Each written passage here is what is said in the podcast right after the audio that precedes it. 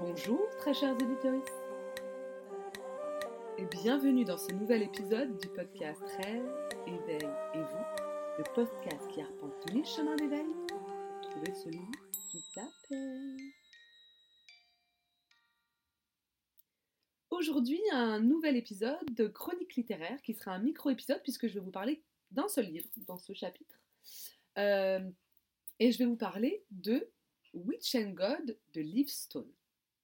Vous en avez peut-être entendu parler parce que y a plusieurs tomes et ça a fait un petit peu le buzz, mine de rien, sur les réseaux sociaux. Ça fait partie de ces livres un petit peu à la mode, comme Hadès et Perséphone, qui vont reprendre l'histoire des dieux, notamment des dieux grecs, et qui vont la réécrire un petit peu, qui vont la projeter dans notre époque. Et ça marche bien ça, apparemment. Alors moi, vous savez que, évidemment, ça m'attire parce que ça va être lié à la magie, à la figure de la sorcière. J'aimerais bientôt faire un épisode d'ailleurs pour évoquer la figure de la sorcière dans les études littéraires, notamment ce qu'on peut enseigner à des élèves de 4e. Je trouve ça assez intéressant de voir que ça peut totalement prendre sa place dans l'enseignement et dans les programmes de français. Donc s'il y a des profs dans les parages, ne loupez pas le prochain épisode à ce sujet. Et puis sinon, je pense que ça peut être sympa, même si on n'est pas prof, de constater l'évolution de la figure de la sorcière dans la littérature. C'est assez parlant, c'est assez fort. Bref, tout ça pour dire que, évidemment, ça m'intéresse pas mal ce type de livre, même si je ne suis pas forcément adepte à la base de cette espèce de littérature contemporaine, un peu young adulte, etc. Alors quand je dis que je ne suis pas adepte, ça ne veut pas dire que j'aime pas ça, ça veut dire que je ne connais pas trop, j'ai pas trop l'habitude de lire ça. Je suis plutôt quelqu'un qui va... mes goûts à la base littéraire, c'est plutôt la poésie et les essais. Et c'est vrai que je me mets pas mal au roman, notamment à la fantaisie en ce moment, j'aime beaucoup, mais je ne suis pas du tout habituée à ce type de lecture. Alors, pour entrer un peu dans le vif du sujet, Witch and God, le pitch, c'est une sorcière qui s'appelle Ella, donc qui fait partie d'un espèce de coven de sorcières, en fait sa famille... Toutes les femmes de sa famille ont le don de sorcellerie, sauf elle. Alors ça, c'est pas, je vous spoile pas, hein, parce que dès le début, on la présente comme la sorcière sans pouvoir. Et il se trouve que sa famille va organiser un mariage qui est un mariage totalement arrangé dans le but de réconcilier les sorcières avec les dieux. Donc, l'idée, c'est de marier une des sorcières les plus puissantes avec un des dieux quand même assez puissant. Bref, ça se déroule pas exactement comme c'était prévu, évidemment, sinon ce serait pas drôle. C'était sa sœur qui devait être mariée, une de ses grandes sœurs qui devait être mariée au dieu en question. Et il se trouve qu'en fait, Ella va prendre la place de sa sœur. C'est le dieu qui va proposer que ce soit elle à la place. Vous verrez pourquoi, parce qu'évidemment, j'ai pas envie de divulgacher l'histoire. Mais donc le dieu, c'est le dieu de la fureur, non, de la terreur, que je dise pas de bêtises, le dieu de la terreur, Deimos. D'ailleurs, je ne sais pas si c'est un dieu qui a été inventé pour l'occasion ou s'il fait vraiment partie du panthéon des dieux grecs. Parce qu'il y a énormément de dieux grecs qui sont évoqués, qui effectivement font partie de la mythologie de cette époque, mais lui, j'en ai jamais entendu parler. Après, je ne suis pas professeur de latin ni de grec, donc peut-être mes connaissances ont-elles des lacunes, c'est d'ailleurs certain. Donc, je continue, et du coup, ça va être l'histoire, évidemment, de ce couple, de ce mariage. Et évidemment, il y a des questions de calcul politique, de trahison, c'est ça qui rend l'histoire intéressante. Donc, vous comprenez que j'ai évoqué Hadès et Perséphone en introduction parce que, finalement, c'est pas très éloigné. Hadès et Perséphone, il y avait cette idée que y avait une relation qui se nouait, une relation qui n'était pas complètement consentie par les personnes puisque Perséphone avait un pari, elle a été entraînée dans un pari par Hadès. Et puis, entre des familles qui se détestent, puisque la mère de Perséphone déteste absolument Hadès. Voilà, donc il y a vraiment on va dire un univers en commun. Cependant, grande différence qui fait que j'ai plutôt aimé Witch and God, alors que vous savez que je n'ai pas du tout aimé Hadès et Perséphone, c'est l'écriture. Déjà, l'écriture est bien meilleure. Honnêtement, elle est bien moins... je sais pas comment dire... Hadès et Perséphone, on a parfois l'impression que c'est vraiment un mauvais film, quoi. Les dialogues, ils font rire, alors qu'ils ne devraient pas. Donc, il se trouve que l'écriture est pas mal du tout. Alors, elle est traduite, si je ne me trompe pas, de l'anglais, mais ça ne se sent pas tellement, il n'y a pas vraiment d'erreur de traduction, c'est assez fluide, c'est pas mal, je trouve ça franchement pas mal.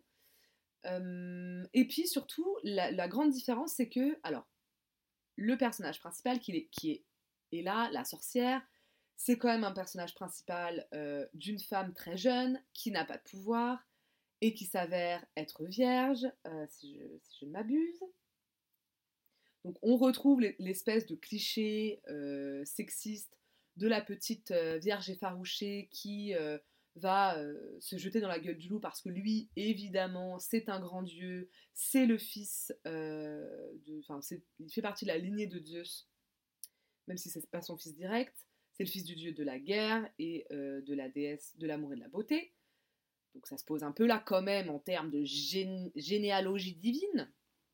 Grand dieu, dieu de la terreur, donc évidemment on est dans quelque chose de pas forcément...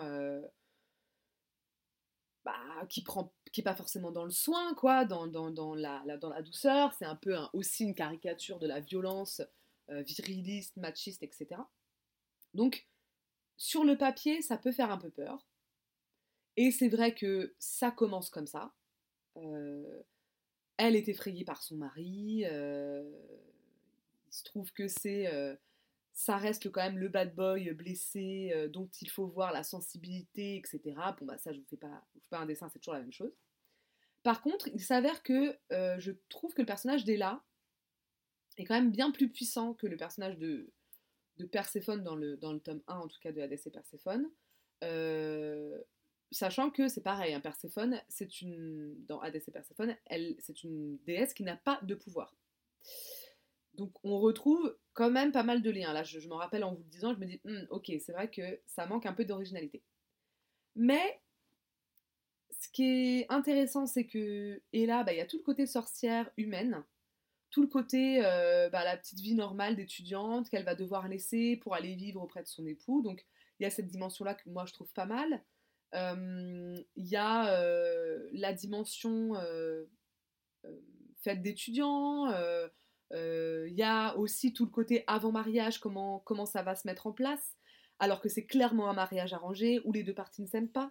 Ça c'est assez bien fait et assez bien dit aussi, c'est-à-dire que on va pas faire semblant d'un rapprochement où la femme va tergiverser, je suis attirée mais en même temps non, là elle a pas le choix, elle a décidé de jouer le jeu, elle a décidé d'accepter ce mariage arrangé, comment elle fait, quelles sont les étapes, voilà, comment elle va découvrir tout ça. Bon, après, évidemment, c'est la femme qui va vivre chez son mari, et pas le contraire.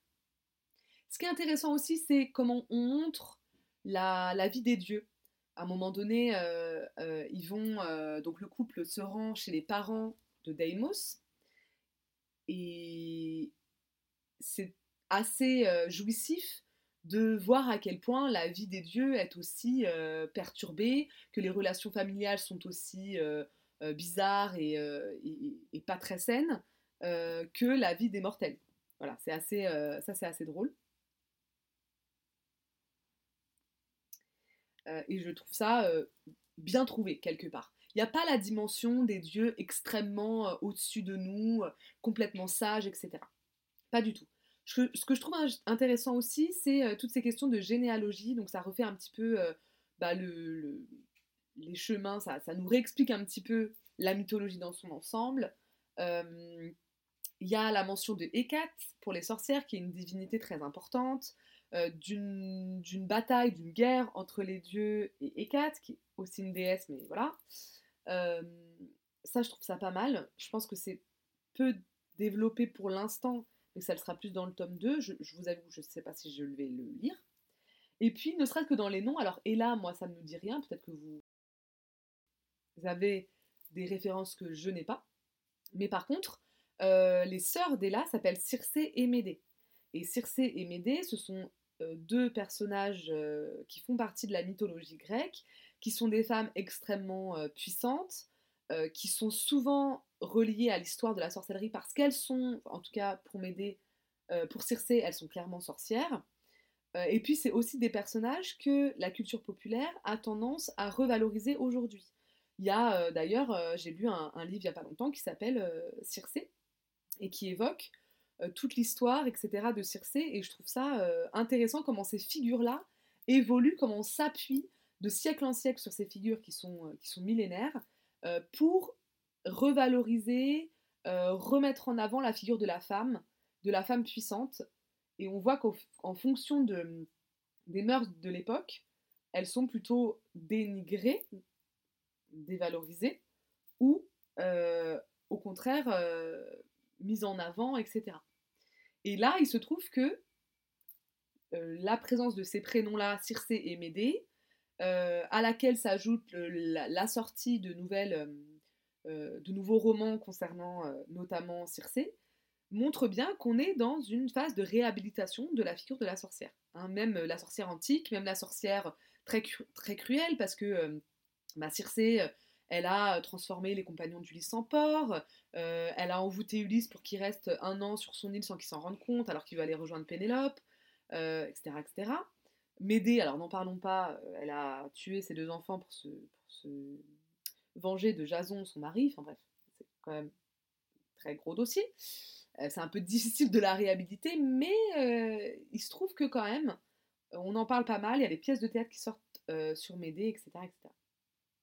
Donc j'aime le côté tissage de liens entre l'histoire, la mythologie, etc. et ces personnages romanesques qui arrivent au XXIe siècle, qui vivent au XXIe siècle, etc. Et d'ailleurs, elles sont des descendantes de Circé et Médée, c'est pour ça qu'elles se donnent ces prénoms-là de génération en génération. Alors, pour parler directement, il y a des scènes érotiques, qui sont, je trouve, bien mieux écrites et bien moins problématiques que celles qui sont dans Hadès et Perséphone. Elles sont pas risibles, et puis elles n'évoquent pas de sexe non consenti, même si elles restent assez caricaturales, on va dire.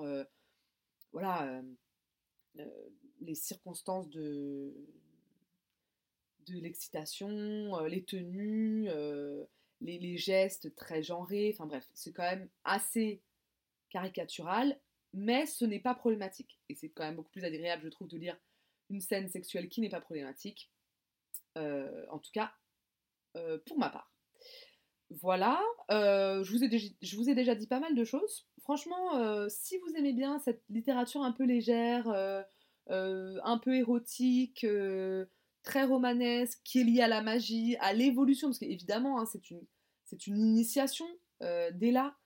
Elle qui était un peu à part, moi j'aime bien aussi ce côté-là, elle était un peu à part de sa famille, elle n'était pas reconnue par les siens, c'est en acceptant quelque part ce sacrifice-là qu'elle va arriver à être reconnue. Je vous en dis pas trop, je vous en dis pas plus que ça, mais il y a vraiment cette initiation-là à un monde qui n'est pas le sien, à un monde de puissance, à s'élever au rang de, quand même, femme d'une divinité importante, et donc elle-même devient une femme importante, tout cet apprentissage-là, qui me semble assez intéressant, ces questions de loyauté familiale ou liées au mariage, qui sont aussi très intéressantes, même si, bien sûr, qu'elles sont quand même caricaturales. Très intéressant aussi le côté où la famille des sorcières, il n'y a aucun homme. C'est-à-dire que les hommes sont utilisés comme des reproducteurs, et puis après, on ne sait pas où ils passent, quoi. Alors, ils ne sont pas tués, hein, vous inquiétez pas. Mais par contre, on ne vit pas avec eux, on ne vit pas en couple avec, ou alors ils sont là, mais ils font pas partie du coven et des grandes initiations et des grandes fêtes. Ils peuvent faire partie de la vie de famille de ces sorcières, de ces futures sorcières, mais quand même, ils sont pas du tout dans une puissance, visibilité dont on aurait l'habitude dans un monde patriarcal. Là, on sent vraiment que leur coven, c'est du matriarcat pur et simple. Donc j'aime évidemment ce côté-là qui me parle beaucoup. Voilà. Donc si vous êtes assez client-cliente de ce type de lecture, je vous invite à y aller parce que honnêtement, je trouve ça assez doux, assez simple, assez tranquille, même si bien sûr que ce n'est pas d'une qualité, je pense pas que ça va vous transporter. Voilà, pour être très honnête, je ne pense pas que ça va vous transporter, même si je ne fais pas de hiérarchie dans la littérature. En tout cas, moi, ça ne m'a pas transporté, mais ça m'a fait vivre de bons moments. Donc, je vous invite à jeter un petit coup d'œil si ça vous tente. La couverture est très attirante parce que c'est noir et il y a des lettres couleur or brillantes. Et c'est assez moderne et c'est très bien fait, je trouve, franchement. La couverture d'Hadès et Perséphone aussi était très belle. Donc, comme on dit, ne pas juger un livre à sa couverture. Mais c'est indéniable que ça met dans de bonnes conditions d'avoir un visuel agréable. Voilà, c'est tout ce que j'avais à vous dire. Je vous souhaite une très belle soirée, parce que pour ma part, c'est le soir. Et je vous dis à très bientôt dans un prochain épisode du podcast Rêve.